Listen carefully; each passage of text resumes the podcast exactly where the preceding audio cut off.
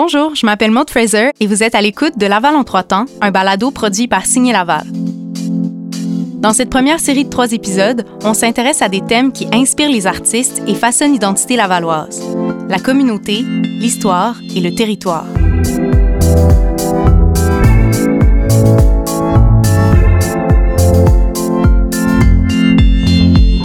Chaque épisode met en lumière l'un de ces thèmes à travers les points de vue de trois acteurs culturels qui vous informent, partagent avec vous leurs démarches artistiques et vous présentent des extraits de leurs œuvres. Dans cet épisode, on parle de territoire, d'espace qu'il faut préserver, du territoire qu'on transforme par des installations design et celui dans lequel de jeunes poètes déambulent pour éveiller leur créativité. On réfléchit à l'exploitation du territoire avec une artiste interdisciplinaire. Pour moi, euh, le territoire, c'est rattaché à un concept politique. Donc, dans ma pratique, je travaille avec des problématiques en lien avec cette signification. On rencontre une entrepreneur qui veut améliorer son quartier avec des espaces de rencontre axés sur l'art. Bloom, c'est des pavillons d'exposition extérieure, c'est des galeries d'art extérieures. C'est une façon de mettre un gros coup de pinceau sur les installations urbaines. Et on discute de déambulation poétique avec un professeur de littérature au Collège Montmorency et l'un de ses étudiants. La déambulation littéraire est une traversée sensible de l'espace. Ça permet de redécouvrir euh, là où j'ai vécu. Tout ça et plus encore dans cet épisode de Laval en trois temps.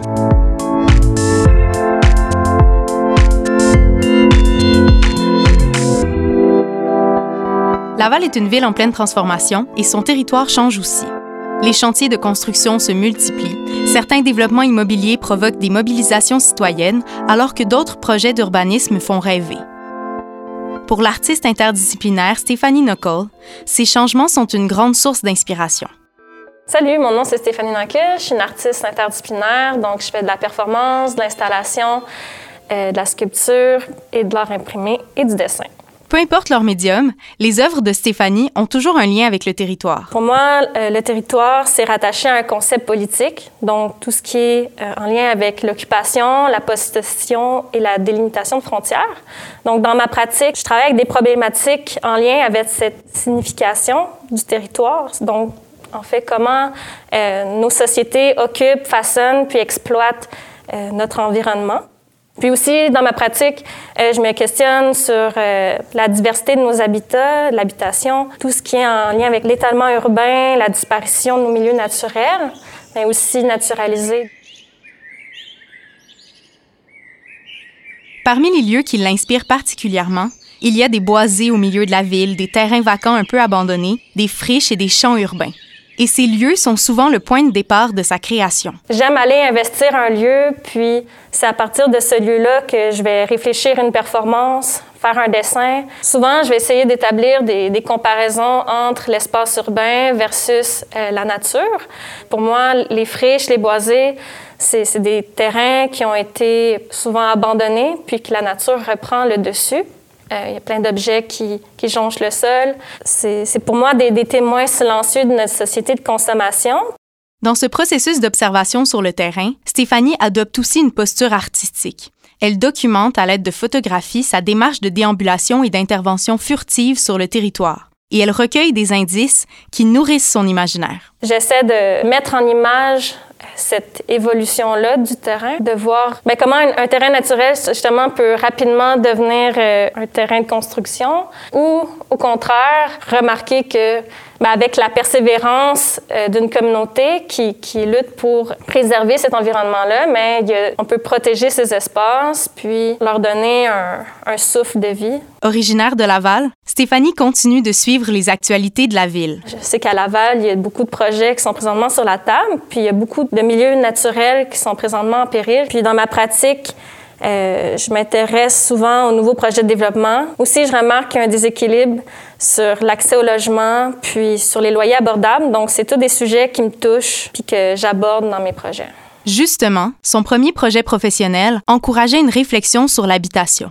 Le projet Habitat Commodore, c'était ma première expérience professionnelle à Vertical. Donc, c'était dans le cadre d'un laboratoire résidence. Puis, dans le fond, ce projet-là a pris la forme d'un canular où j'annonçais l'arrivée d'un parc de maisons mobiles au futur centre-ville de Laval. Donc, euh, c'était un projet d'installation éphémère, puis aussi une performance participative avec le public, puis dont le point culminant, en fait, a été présenté euh, sur le terrain vague à proximité du cégep Montmorency, puis du campus de l'Université de Montréal à Laval.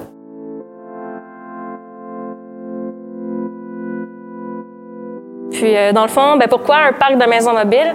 C'est parce que j'ai grandi dans le parc de maisons mobiles à Vimont. Avec les personnes qui ont voulu participer au projet, euh, on a échangé des souvenirs, des photos, des témoignages. Donc, suite à cette discussion-là, je dessinais les maisons des participants, puis ces maisons-là me, servaient de maisons modèles pour la réalisation d'un panneau publicitaire sur roulette. La deuxième phase du projet, c'était l'inauguration du parc de maisons mobiles au centre-ville.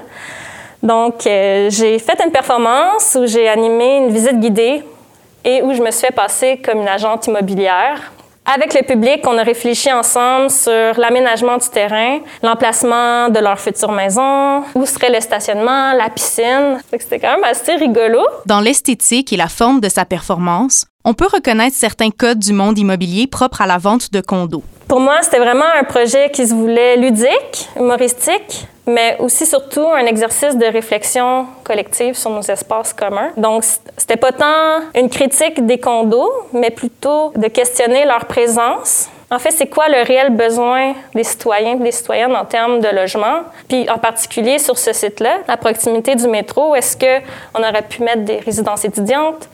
Est-ce qu'on aurait pu mettre plus de logements locatifs, abordables?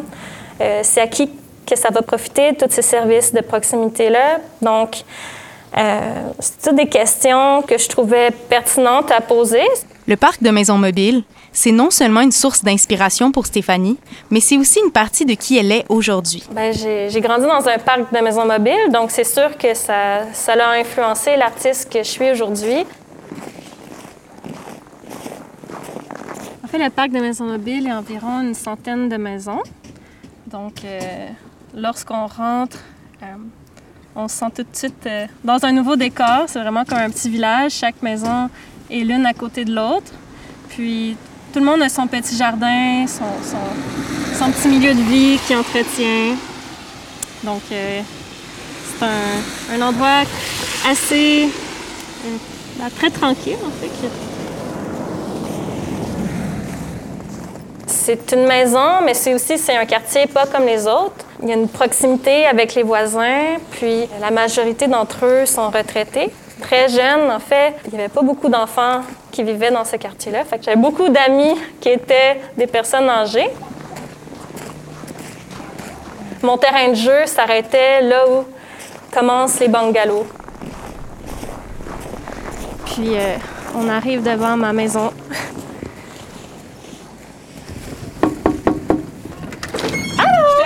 Oublié, toi. on faisait la vaisselle. Ah, ça va? Ouais, pour me pogner en de faire la vaisselle. oui, c'est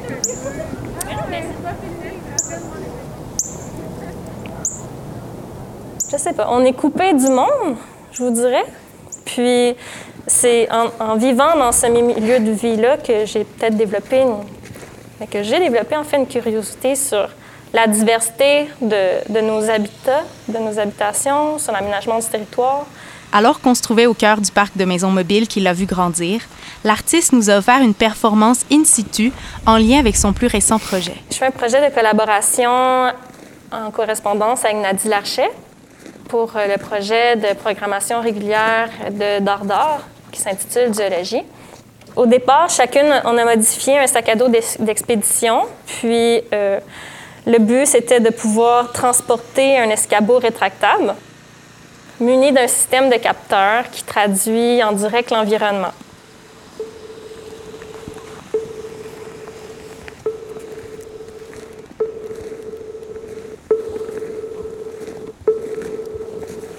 Dans sa pratique, Stéphanie puise son inspiration du territoire pour générer une réflexion sur sa fonction et son utilisation dans notre société.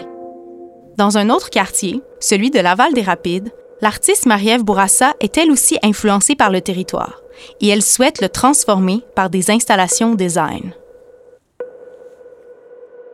Parce que chaque lieu raconte une histoire différente et il faut que ça le reflète. Moi, c'est Marie-Ève Bourassa. Bienvenue au, au studio euh, de Design Boom. Avant de lancer sa compagnie, Marie-Ève a étudié en design d'intérieur, en art visuel et en scénographie pour des événements et des installations. Dans chacun de ses projets, son approche se base sur l'espace. Dans le fond, le territoire, l'espace, le lieu, les gens, c'est rempli de, de, de, de toutes sortes d'aspects. Et en tant que créateur, ben on va se situer dans ce territoire. Puis il y a certains éléments de cet espace-là ou de ce territoire-là qui vont plus nous fasciner qu'un autre, qui vont plus nous interpeller, et certains aspects de ce territoire-là qui vont influencer jusqu'à la toute fin ce qu'on va créer. Elle utilise entre autres cette façon de faire pour réaliser des designs d'exposition où elle réfléchit à la disposition de chacun des éléments afin d'accentuer la mise en récit de l'information et elle s'en inspire aussi pour repenser des lieux d'exposition hors les murs. Moi, je suis, je suis une résidente lavalloise et je me suis dit, me semble que ça prendrait plus d'intervention artistique dans mon quartier. Il y a des modules d'entraînement physique dans les parcs, il y a des modules pour les enfants, mais qu'en est-il des modules d'entraînement culturel? Pour tenter de pallier à cette problématique, elle a créé le design des pavillons Bloom. Bloom pour euh, simplifier, là, pour résumer comme ça, c'est des pavillons d'exposition extérieure. C'est des galeries d'art extérieures. C'est une façon de mettre un gros coup de pinceau sur les installations euh, urbaines. Cet été, le premier pavillon sera installé à Deux-Montagnes. On y trouvera trois arches en feuilles de métal perforées d'une couleur turquoise pour s'harmoniser aux couleurs de la ville. Parce que pour Marie-Ève, c'est important que le design de la structure même fasse écho à l'identité propre au lieu. Bloom, c'est un, pavillon, mais c'est un pavillon qui peut être personnalisé au lieu. Quand on, fait une installation qui se veut permanente dans le paysage, elle se doit d'être représentative du quartier là où elle est ancrée. Je pense que Bloom va offrir ça et aussi va offrir un, repère aux citoyens dans la communauté qui va toujours s'attendre à avoir une, programmation euh, culturelle à cet endroit-là. Et quand il n'y a pas d'exposition, ben c'est un lieu qui est agréable. C'est une zone d'ombre. C'est un lieu de rencontre. Dans son approche de la création, Marie-Ève a autant un souci de l'esthétisme que de l'utilité de ses œuvres. Elle cherche à aménager des lieux qui vont être accessibles, accueillants et qui vont combler les besoins de la communauté. Elle adopte donc une position de bienveillance dans sa création. C'est ce qu'on appelle une pratique du care en design. C'est un terme, euh, practices of care, qui, moi, me rejoint beaucoup. Je suis une personne euh, qui est très empathique. Juste dans ma nature, c'est ma façon d'être. Je veux m'assurer que l'autre soit bien dans ce que je crée, qu'il soit bien accueilli. Dans le fond, Bloom, ben, pourquoi je l'ai créé? Ben, ben j'avais le sentiment que c'était euh, euh, qu'on avait ce, besoin-là dans nos quartiers, dans nos milieux de vie, de créer des endroits rassembleurs, euh, des endroits où ils donnaient accès à du contenu pour tous, en fait. Donc, on le fait, on le fait pour l'autre. Oui, oui, moi, j'ai, beaucoup de plaisir à faire ça, je le cacherai pas, mais je le fais en espérant d'offrir de la beauté dans la vie des gens. Puis moi, c'est mon, mon interprétation de Practices of Care. Là.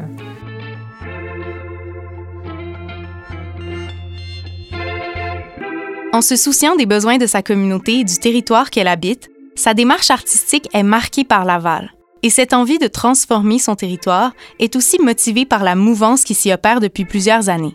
Je suis à Laval juste depuis 2016. Euh, C'est ici que j'ai choisi d'établir mon entreprise parce que je sentais vraiment que Laval était en transformation. Il y a des mouvements citoyens incroyables. Puis en tant que femme entrepreneur, on sent qu'on a vraiment accès aux gens. Avec ses installations et son entreprise, Marie-Ève modifie le paysage et fait évoluer l'identité de la ville. De son côté, le professeur de littérature Hector Ruiz invite ses étudiants à observer leur ville pour changer le regard qu'ils portent sur leur territoire. Mon nom est Hector Ruiz et je suis professeur de littérature euh, au département des français et de littérature au Collège Montmorency. Hector est aussi poète et dans ses projets en tant qu'artiste, tout comme dans ses cours, il utilise la déambulation littéraire. Pour euh, vous expliquer la déambulation littéraire, je crois que le plus facile, ce serait d'y aller avec la définition euh, d'André Carpentier, qui dit que la déambulation littéraire est une traversée sensible de l'espace. Et c'est une technique qu'il affectionne particulièrement. La déambulation littéraire m'a permis de me sortir d'un cul-de-sac lorsque j'étais étudiant à l'UQAM. J'ai essayé d'écrire mon histoire d'émigration, mais j'y arrivais pas. Ben, j'ai commencé cette pratique et puis je me suis mis à écrire des poèmes et des fois, il y avait des souvenirs d'émigration qui venaient s'inscrire dans ces poèmes de déambulation. Maintenant, avec le temps, et je pense que la déambulation, elle a pris sa place chez moi parce qu'elle me permet d'être à l'écoute de l'autre, c'est-à-dire de la ville, des quartiers, des gens qui habitent la ville. C'est une, une démarche qui est ouverte à l'autre. Parce que cette démarche lui est bénéfique, il l'enseigne dans ses cours de littérature au Cégep. Il en a même fait un projet pédagogique qui a été récompensé par le prix d'innovation en enseignement de la poésie du Festival international de la poésie de Trois-Rivières en 2011. Puis, il a publié un essai qui pose des bases théoriques sur cet enseignement. En 2016, j'ai publié euh, Lire la rue, marcher les poèmes aux éditions du Norois avec mon ami et collègue Dominique Marcil. Euh, dans ces livres, donc dans ces courts essais, euh, on traite de cette démarche. Et puis, oui, il y a une force d'éveil, si on peut dire, en effet, euh, pour l'étudiant. Se réveiller à la déambulation littéraire, c'est un peu se réveiller à son quartier, se réveiller à son lieu, se réveiller à la ville. Et donc, nous croyons que euh, cette démarche permet à l'étudiant de prendre conscience de son lieu. Il va pouvoir prendre conscience aussi de la relation à son lieu. Et lorsqu'on est en relation à un lieu, je pense que on a un peu plus de pouvoir, si je peux dire, euh, dans la relation. Ce n'est plus une relation à sens, à sens unique, mais euh, un va-et-vient entre les quartiers et l'individu. L'auteur qui vit à Montréal a lui-même pu mettre en mots cette relation. Il a rédigé un poème en collaboration avec ses étudiants du Collège Montmorency pour le catalogue d'exposition de l'édition 2015 de la Triennale banlieue. Et nous en lit un extrait. Laval, à l'endroit ou à l'envers, c'est ailleurs pour moi. Et cette immensité qui s'ouvre à moi, en passant par la 15 jusqu'à la porte du Nord, avec une sortie qui mène au cinéparc, crée un déséquilibre que la parole des étudiants devra réduire.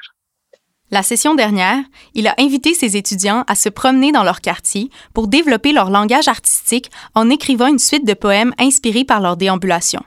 On a justement rencontré Julien Beauchamp, un jeune Lavallois de Fabreville qui a suivi le cours d'Hector. Mon nom, c'est euh, Julien Beauchamp.